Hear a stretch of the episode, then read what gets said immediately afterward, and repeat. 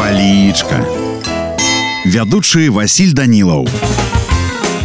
Прывітанне ўсім. Сябры сёння з вами даведаемся ў якіх сэнсах і якім чынам ужываецца рускае слово кісць у беларускай мове калі вы кажаце пра частку рукі якая складаецца запясця пясця і пальцаў то гэта кісць. Калі размова ідзе пра пучок шаціння валасоў або шэрсці прымацаваны да ручкі якія служаць для нанясення фарбы клею і гэтак далей на паверхню чаго-небудзь у гэтым выпадку мы гаворым пра пензель. А пра скопішча пладоў або кветак на адной галінцы кажуць гронка у мяне на сёння ўсё. Добрага вам настрою і нясумнага дня Палічка.